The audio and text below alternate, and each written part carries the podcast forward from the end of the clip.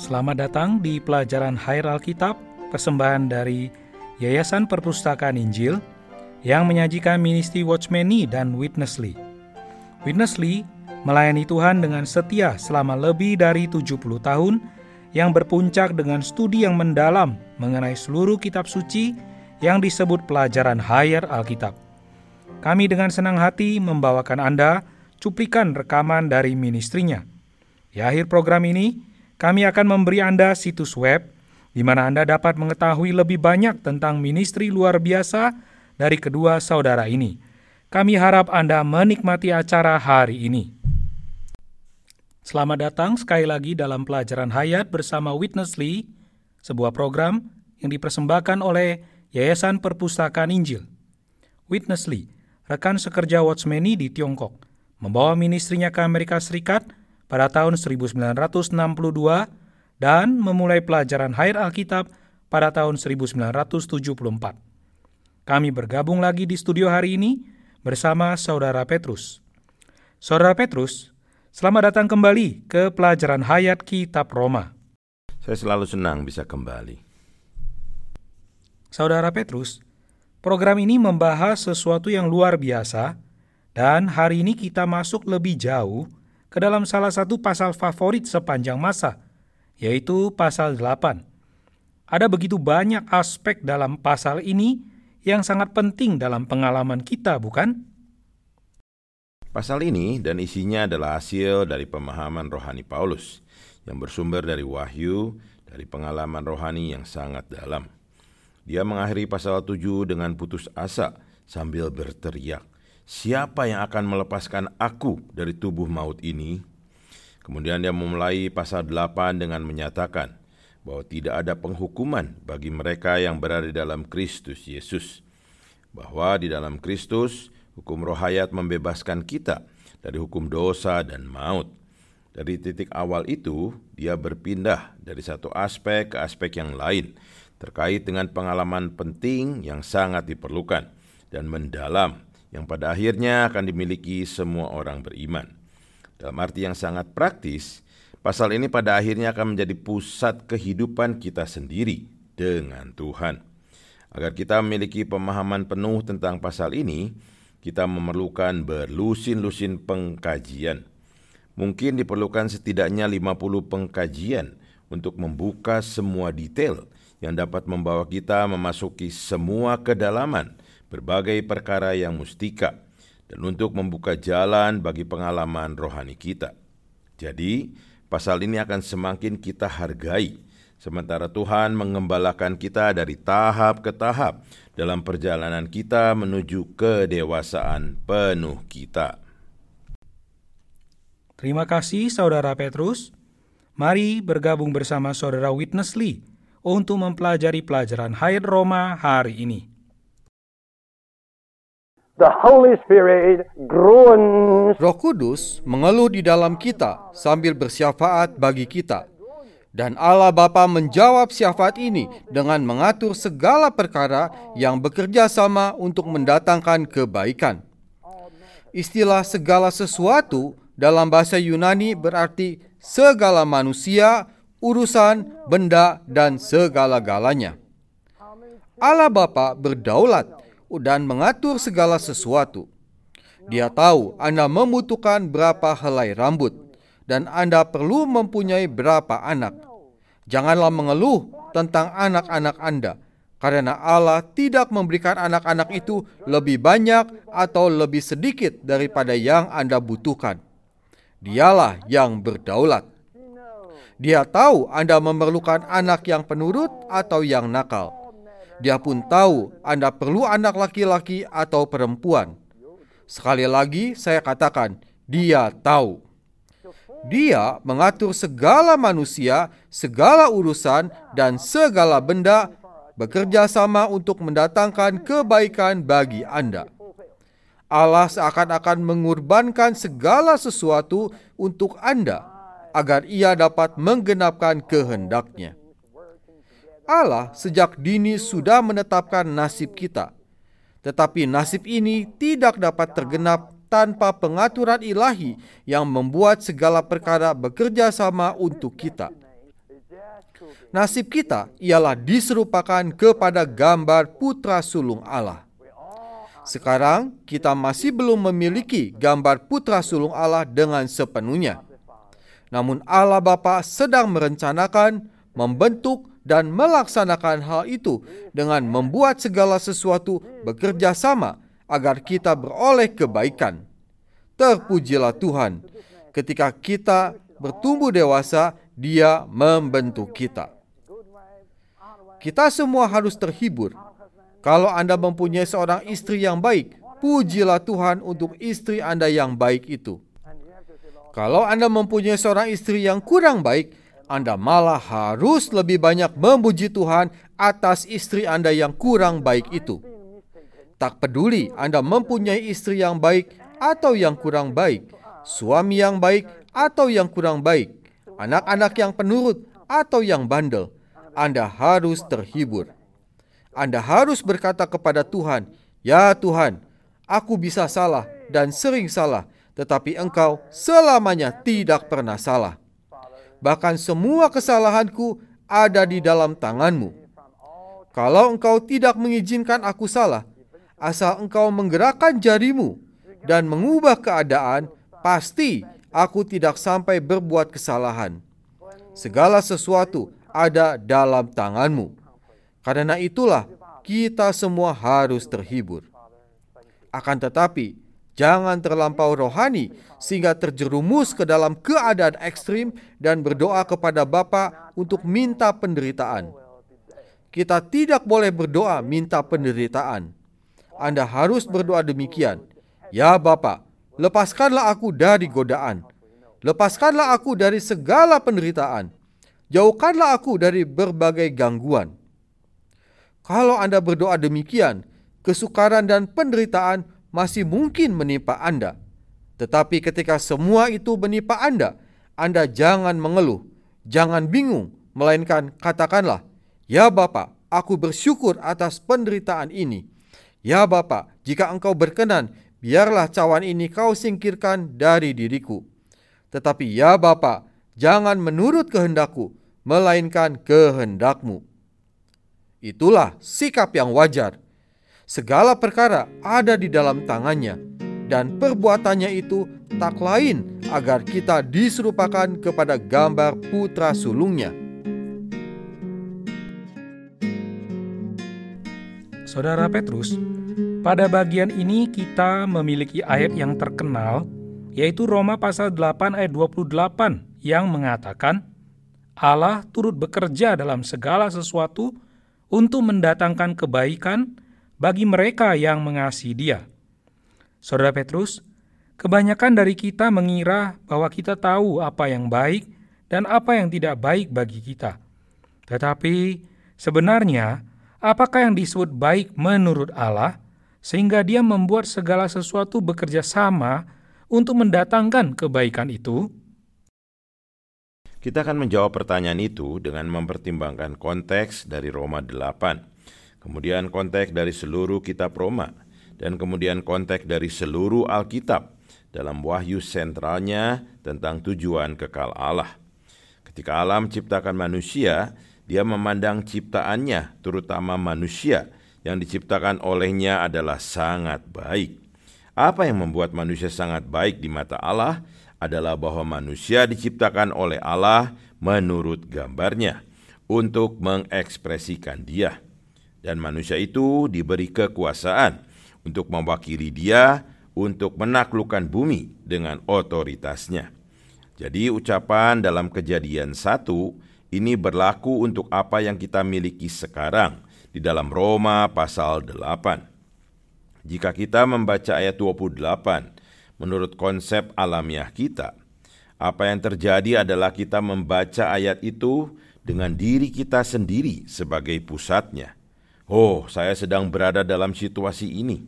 Saya sedang berjuang di sini. Saya sedang menderita di sini. Saya tidak mengerti apa yang sedang terjadi. Tetapi semua hal ini akan bekerja sama untuk mendatangkan kebaikan bagi saya. Maka, apa yang baik itu ditentukan oleh apa yang bermanfaat bagi kita, apa yang memberi hasil positif bagi kita. Tetapi ini bukanlah pusat dari Roma pasal 8 ayat 28. Kristus mengatakan bahwa roh yang berhuni di dalam kita adalah pusatnya. Dan Kristus ini menyebabkan kita berfokus pada tujuan Allah yang disinggung di dalam ayat 28 ini. Kita telah dipanggil sesuai dengan tujuan Allah. Dan tujuan Allah adalah memiliki banyak putra bagi ekspresinya yang menjadi anggota tubuhnya sebagai ekspresi korporatnya. Jadi, kebaikan yang disinggung di dalam ayat 28 itu dijelaskan di dalam ayat 29, yaitu bahwa kita akan diserupakan kepada gambar putra sulung Allah, agar dia menjadi yang utama di antara banyak saudara, banyak putra Allah. Dengan kata lain, kebaikan itu bukanlah berpusat pada diri kita sendiri dalam situasi kita, tetapi menurut wahyu Allah dalam kitab suci.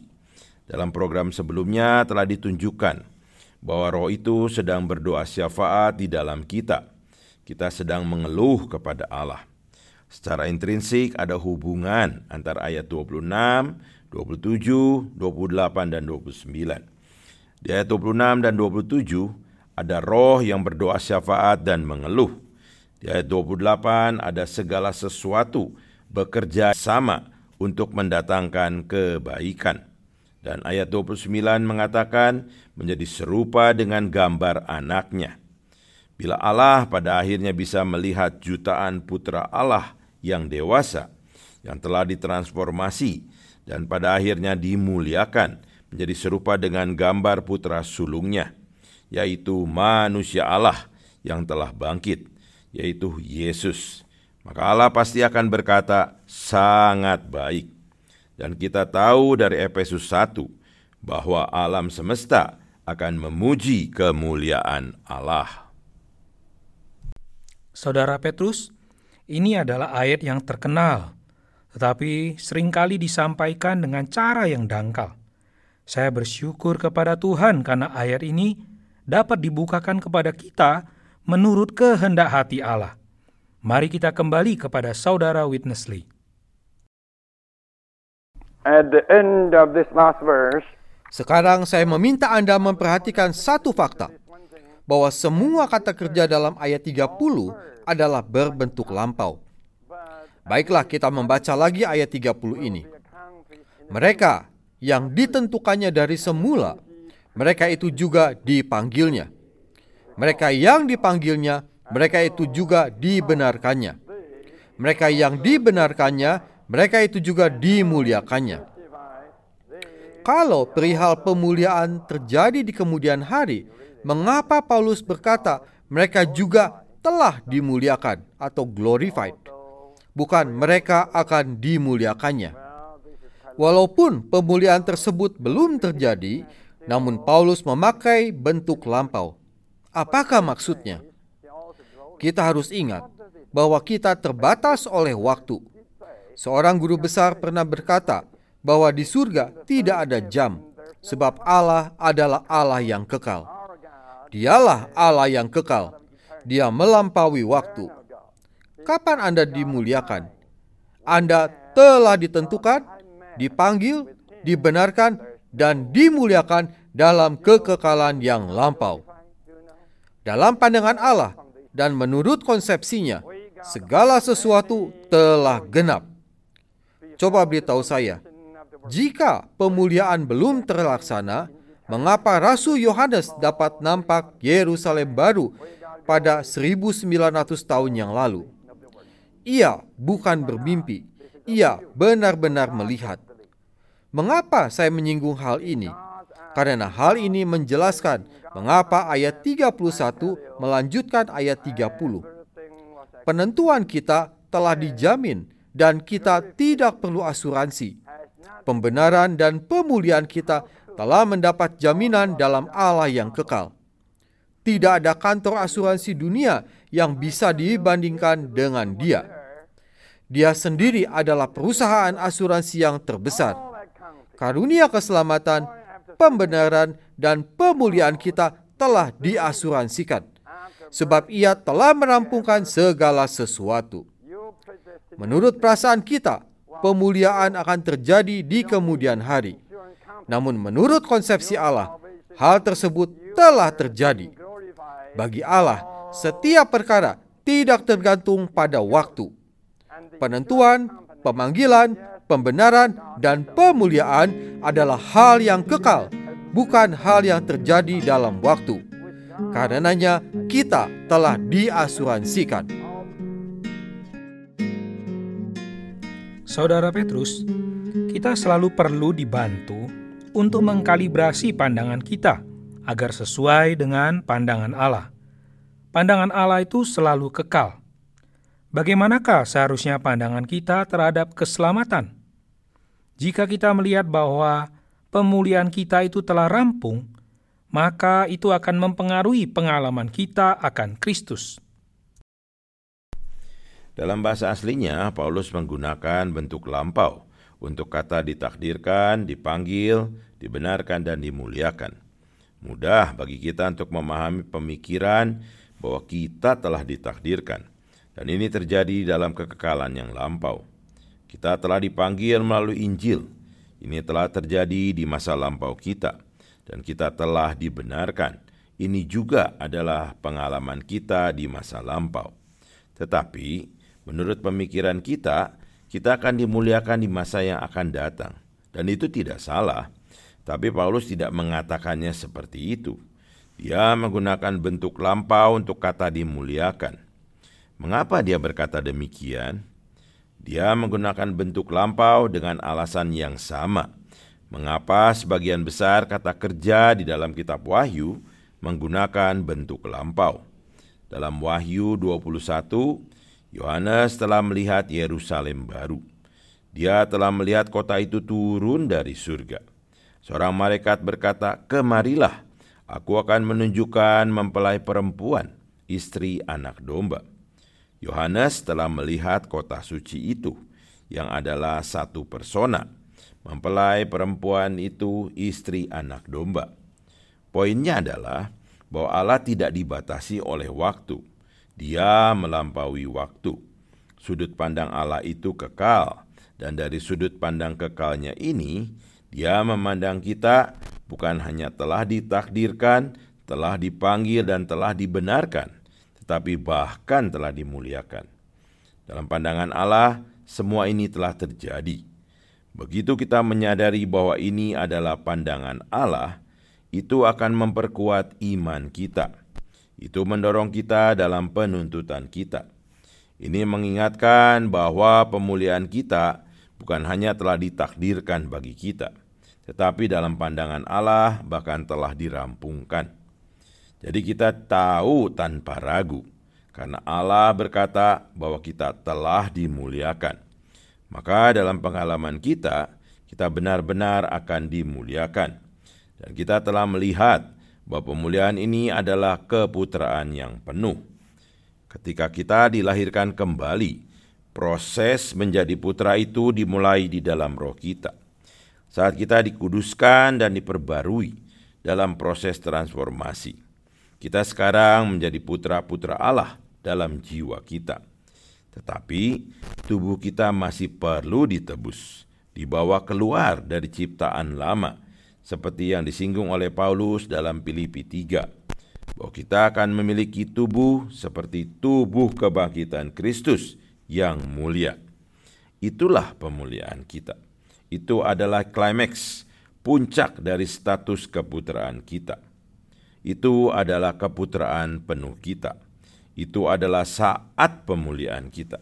Kita akan mengalami hal ini dan kita yakin akan hal ini karena di mata Allah Semuanya itu telah terjadi. Kita telah dimuliakan. Allah telah memuliakan kita di dalam Kristus. Ini telah rampung. Ini telah selesai. Terima kasih Tuhan. Mari kita kembali kepada saudara Witness Lee untuk menyimpulkan pelajaran hayat kita. Now, Paul was Paulus sangat berhikmat dan berpikiran dalam seperti yang telah saya kemukakan di depan, berdasarkan tiga atribut Allah, keadilannya, kekudusannya, dan kemuliaannya, ia menyusun tiga bagian surat Roma. Tetapi pada akhirnya, ia membawa kita memasuki kasih Allah. Jadi, pada kesudahannya, jaminan kita bukan hanya keadilan, kekudusan, dan kemuliaan Allah, tetapi juga kasih Allah. Apakah kasih Allah? Kasih adalah hati Allah. Kasih Allah terbit dari hati Allah. Kasih adalah pancaran, akar, dan sumber dari semua itu. Allah mengasihi kita sebelum Ia menentukan kita. Allah mengasihi kita sebelum Ia memanggil, membenarkan, dan memuliakan kita. Ia sudah mengasihi kita sebelum terjadinya segala perkara tersebut. Karunia keselamatan kita bersumber dari kasih Allah. Kasih adalah sumber dari segala perkara yang Allah lakukan bagi kita. Kasih ini ialah hatinya. Karena itu, setelah karunia keselamatan Allah genap, kasihnya tetap menjadi jaminan kita. Banyak orang Kristen membicarakan tentang jaminan kekal. Jaminan kekal adalah kasih Allah. Jaminan kita adalah kasihnya. Kita tidak dapat berkata apa-apa selain berkata, Haleluya, jika Allah di pihak kita, siapakah yang akan melawan kita? Sekarang kita bisa memahami kata-kata ini lebih mendalam. Allah adalah untuk kita, sebab sejak kekekalan hati Allah telah mengasihi kita. Karena itu, kasih Allah adalah jaminan kita. Paulus percaya bahwa tidak ada sesuatu pun yang dapat memisahkan kita dari kasih Allah yang ada di dalam Kristus Yesus Tuhan kita. Istilah di dalam Kristus Yesus mengandung arti yang sangat dalam. Mengapa Paulus berkata begitu? Sebab ia tahu bila kasih Allah ditampilkan di luar Kristus akan timbul persoalan. Di luar Kristus Yesus, doa yang kecil saja seperti marah bisa memisahkan kita dari kasih Allah. Namun kasih Allah bukan saja kasih Allah itu sendiri, tetapi kasih Allah yang ada di dalam Kristus Yesus. Karena kasih Allah ada di dalam Kristus Yesus, maka segala perkara telah terjamin dan kita dijamin bahwa tidak akan ada yang dapat memisahkan kita dari kasih Allah. Sekarang kita dapat mengerti 2 Korintus pasal 13 ayat 13 yang mengatakan kasih karunia Tuhan Yesus Kristus dan kasih Allah dan persekutuan Roh Kudus menyertai kamu sekalian. Kasih Allah adalah sumbernya. Karena itulah Paulus membawa kita melalui keadilan Allah, kekudusan Allah, dan kemuliaan Allah ke dalam hati Allah yang pengasih. Inilah tempat kita berada. Haleluya. Inilah bukti asuransi kekal kita. Sekarang Anda tahu bagaimana harus menjawab bila orang bertanya kepada Anda, apakah Anda sudah ikut asuransi? Anda dapat berkata, "Aku sudah diasuransikan." Asuransiku adalah Roma pasal 8 ayat 31 sampai 39. Aku telah diasuransikan dengan kasih dalam hati Allah kita sekalian telah diasuransikan dengan kasih kekal Allah dalam Kristus Yesus. Saudara Petrus, ini adalah bagian yang luar biasa untuk menyimpulkan program ini, bukan? Ya, tentu saja. Penuh dengan kepastian dan akan menguatkan iman kita. Kita menyadari bahwa apa pun yang terjadi, tidak akan ada yang dapat memisahkan kita dari kasih Allah, dari hati Allah, dan dari tujuan kekal Allah. Kasih Allah itu menang dan kehendaknya akan digenapi bagi kemuliaannya. Terima kasih Saudara Petrus. Dapat dimaklumi mengapa kasih Allah adalah topik favorit semua orang Kristen. Tetapi ada satu hal yang perlu dipertimbangkan lebih lanjut. Mengapakah kasih kekal Allah itu harus berada di dalam Yesus Kristus? Ini adalah poin yang penting. Tentu diri Allah itu sendiri adalah kasih. Hati Allah adalah kasih.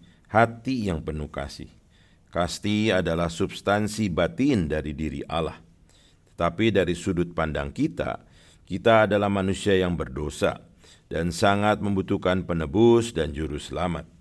Ini bukanlah perkara sekali untuk selamanya, yaitu pada saat kita percaya ke dalam Tuhan saja.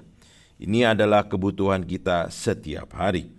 Jika kasih Allah tidak ada di dalam Kristus, maka apa yang akan terjadi jika kita gagal ketika kita berbuat dosa? Allah tidak dapat hidup berdampingan dengan itu. Dia harus menarik diri. Tetapi karena kasih Allah ada di dalam Kristus, dan Kristus adalah penebus dan juru selamat kita, maka Dia menerapkan kepada kita realitas dan pelaksanaan penebusan dan keselamatannya. Jadi, kita tidak pernah lepas dari kasih Allah, karena kasih Allah ada di dalam Kristus Yesus, penebus kita, juru selamat kita, dan Tuhan kita. Ini sangat sederhana. Setiap kali kita mengontak Tuhan Yesus, kita melalui berseru kepadanya, bernyanyi kepadanya, berdoa kepadanya, kita mengontaki persona yang ajaib ini, di mana kasih Allah berada. Dan jika kita perlu dipulihkan dan diampuni, Juru Selamat kita ada di sini untuk melayani kita. Dan kemudian kita dibawa kembali ke dalam kasih yang terwujud dan terekspresi di dalam Dia. Jadi, kasih Allah ada di dalam Kristus Yesus, dan tidak akan ada yang dapat memisahkan kita dari kasih ini. Nah, Saudara Petrus, ini sangat ajaib, dan ini adalah tempat yang sangat manis untuk mengakhiri pelajaran hayat hari ini. Saya pikir Roma 8 ini tak akan habis untuk kita selami. Terima kasih atas partisipasi Anda hari ini. Terima kasih. Kami berterima kasih kepada Anda yang telah mendengarkan program hari ini. Terima kasih telah mendengarkan pelajaran Hayat Alkitab bersama Witness Lee yang dipersembahkan oleh Yayasan Perpustakaan Injil. Anda dapat mendengarkan program kami yang lain melalui website pelajaranhayat.com. Terima kasih telah mendengarkan program hari ini.